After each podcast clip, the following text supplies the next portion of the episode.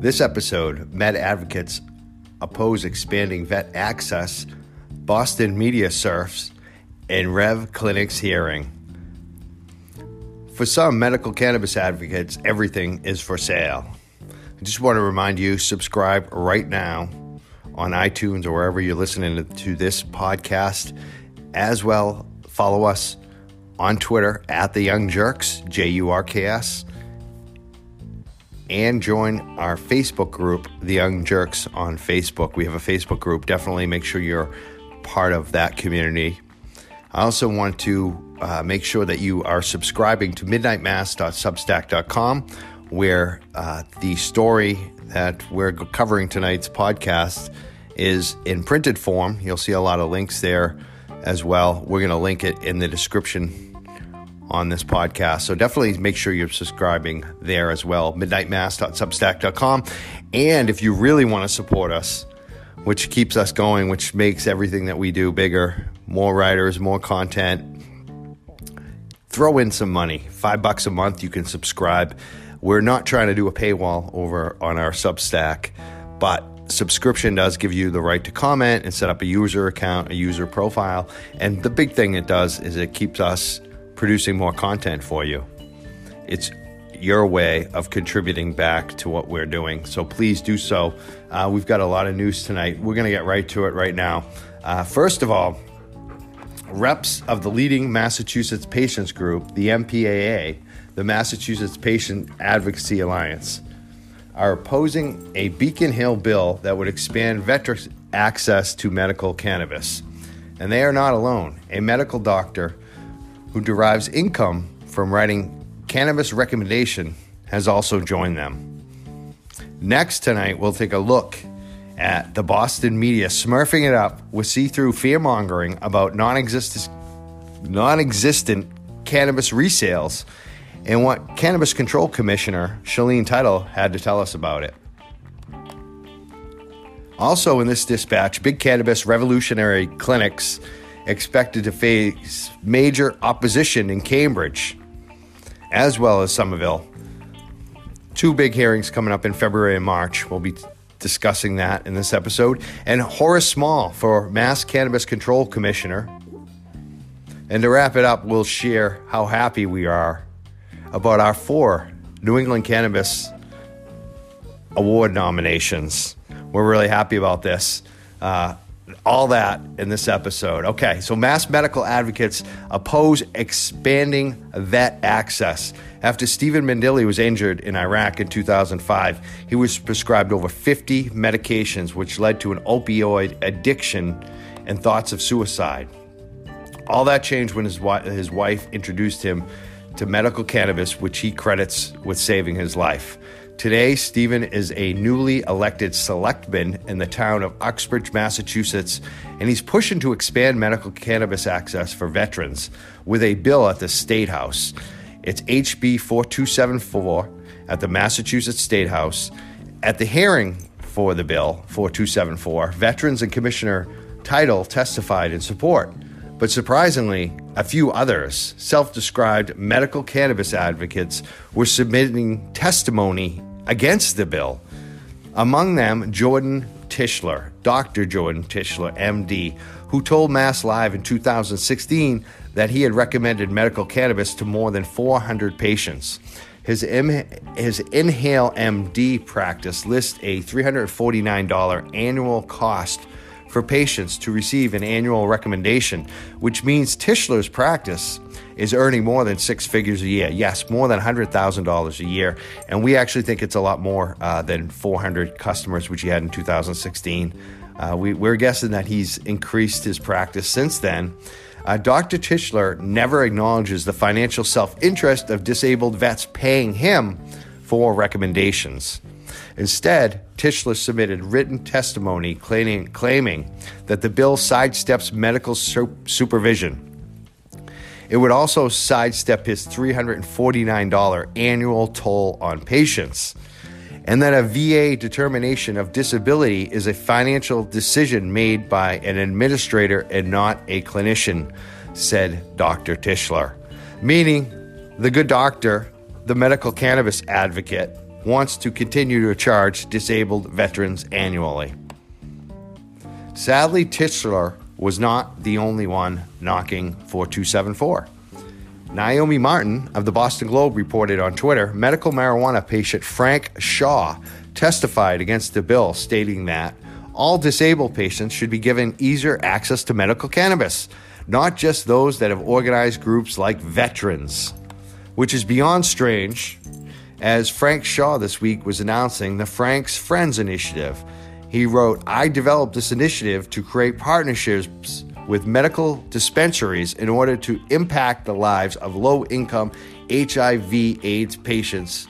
A discount program which was which is not for all disabled patients, which was what Frank apparently was asking for. It's kind of weird. And nothing wrong with a uh, program for HIV AIDS patients. I think that's great. I also think it's great that we support this veterans bill.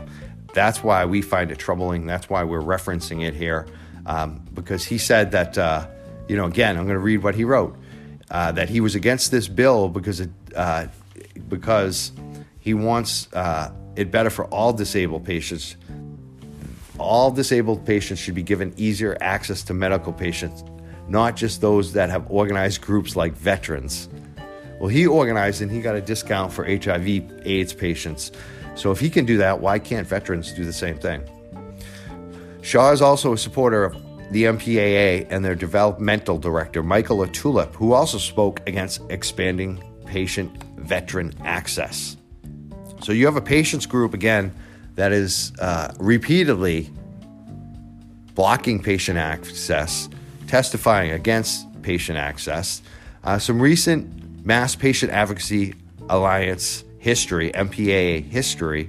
April 2017, I reported the MPAA dry stitching on caregivers and traditional delivery services to the Globe and the DPH, which effectively decreased patient access. Grant Smith, who is now a contributor with us and a writer, that's how we met. His caregiver got snitched out and actually got busted and uh, got charges against him. While the MPA collected money from legal dispensaries and medical cannabis doctor offices, they were snitching out Grant Smith's caregiver, and he lost access during that period of time. In July 2019, Dan Adams of the Boston Globe reported the same MPA patient advocates had rented themselves out to big cannabis in Cambridge. I'm going to quote Dan Adams' story right here. To prove the point, the dispensaries and um, allied advocacy groups ba- uh, bust in dozens bust in dozens of supporters wearing shirts with the word patient emblazoned on the front to Thursday's hearing on the dueling proposals. One after another, they testified that the two year delay would be unfair to the dispensaries and made them fear losing access to needed medicine. Some appeared to be dispensary workers or said they were affiliated with the dispensaries. Most never disclosed their financial interest, I'm noting. Uh, if you want to hear more on this, we have an interview with Stephen Mandile on H4274 for veterans. I definitely recommend you listen to that on our iTunes or wherever you listen to the Young Jurks podcast. Also, uh, another story that we're highlighting this week. There's a couple stories. Uh, we call it a Boston Media Smurfs. And basically, the most ridiculous stories of the week were a pair of stories. One was Pot Shop warned to watch out for Smurfs and loopers from the Boston Herald. And that was followed up by another ridiculous story from the WBZ radio, and that was marijuana stores on the lookout for Smurfs. Uh, they both hyped the authorities with the Massachusetts uh, Attorney General's office and the Massachusetts Cannabis Control Commission were warning dispensaries about customers purchasing legal cannabis for dispensaries and a smurfing looping scheme that makes no financial sense at all. To anybody that we could find on the internet, everyone understood that this was a joke, except for the two reporters uh, who buys because you know basically this boils down who buys cannabis at 400 to 500 dollars an ounce or even $300 an ounce at a dispensary to sell it on the black market on the street for half that price because that, the, the price is half the price in the street so there's no it's like going to uh, massachusetts buying cigarettes for $90 a carton to try to sell them in new hampshire for 65 it doesn't make sense you know it just it's reversed economically stupid Uh, so everyone questioned that right away, of course.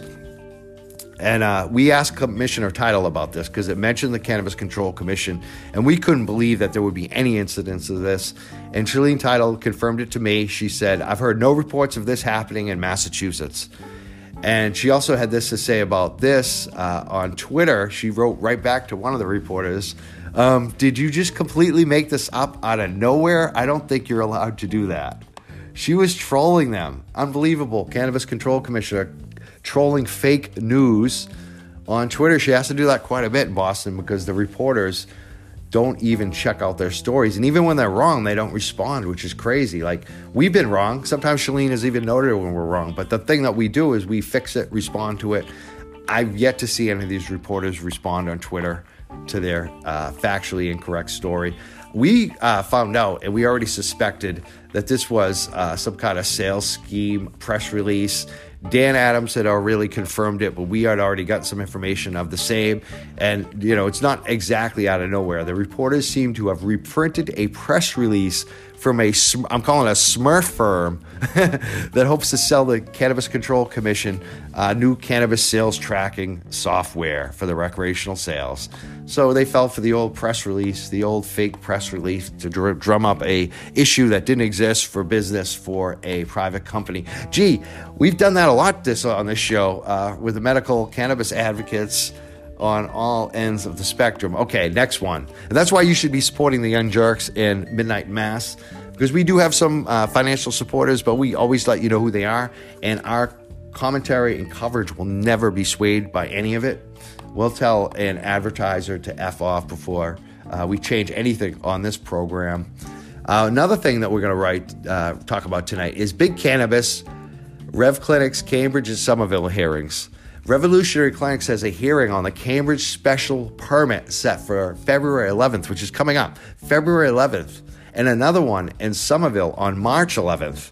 Expect heat from economic empowerment applicants and the Massachusetts Recreational Consumer Council, who posted on Facebook Rev Clinics recently filed a lawsuit ruling no economic priority period shall be recognized on any Massachusetts municipality going forward.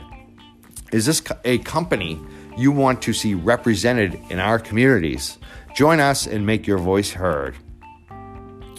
All right, we're getting to the end. Now we're going to talk about Horace Small. Horace Small, uh, Sunday, 5 p.m. He'll be live on the Young Jurks Super Bowl Sunday at your pregame, 5 p.m. Young Jurks with guest Horace Small. We're going to uh, watch it on Twitter and Facebook at the Young Jurks. We're going to be discussing the campaign that Ed D'Souza started to get Small appointed to the CCC. And we're going to share some news what Marty Walsh had to say about it. So this Sunday, 5 p.m., Horace Small. We're really excited for this interview and meet Horace Small. Make sure you call in and listen. Finally, we are dancing around tonight and this week for what this community has done for us recently and uh, the value I think that we're bringing, and, and we're really happy with the work that we're doing. And uh, the four NECANN nominations confirm it. We got two New England Can nominations for the Young Jurks. This is the New England Cannabis Convention coming up at the Boston Hynes Convention Center. NECANN for all your info on that. We're going to link that. We're going to ask you to vote for us. We got nominated four times for this year's New England Cannabis Convention Community Awards, which will be held at the Hynes Convention Center in March. Two nominations for the Young Jurks Best Podcast and Best News Source. Uh, which we won last year. We got, we got the same two nominations for the show last year. And last year we won Best News Source. What we'd like to see is we'd like to see us win both of those this year, especially the Best Podcast. Uh, and but what's really awesome this year, a couple things are really awesome. Number one thing, you know, besides the two nominations for the Young Jurk, is we got two more for myself this year. Uh, yes, I'm nominated. I'm also nominated for Best Cannabis Activist in Massachusetts, as well as for a Lifetime Achievement Award, which is crazy. I have been doing this for 20 years. Not the show, but you know, we have been doing the shows for almost 10 years now. So it's been uh, a long ride. We've been doing a lot of stuff, and it's crazy. I guess I am old now. We're getting nominated for Lifetime Achievement Awards.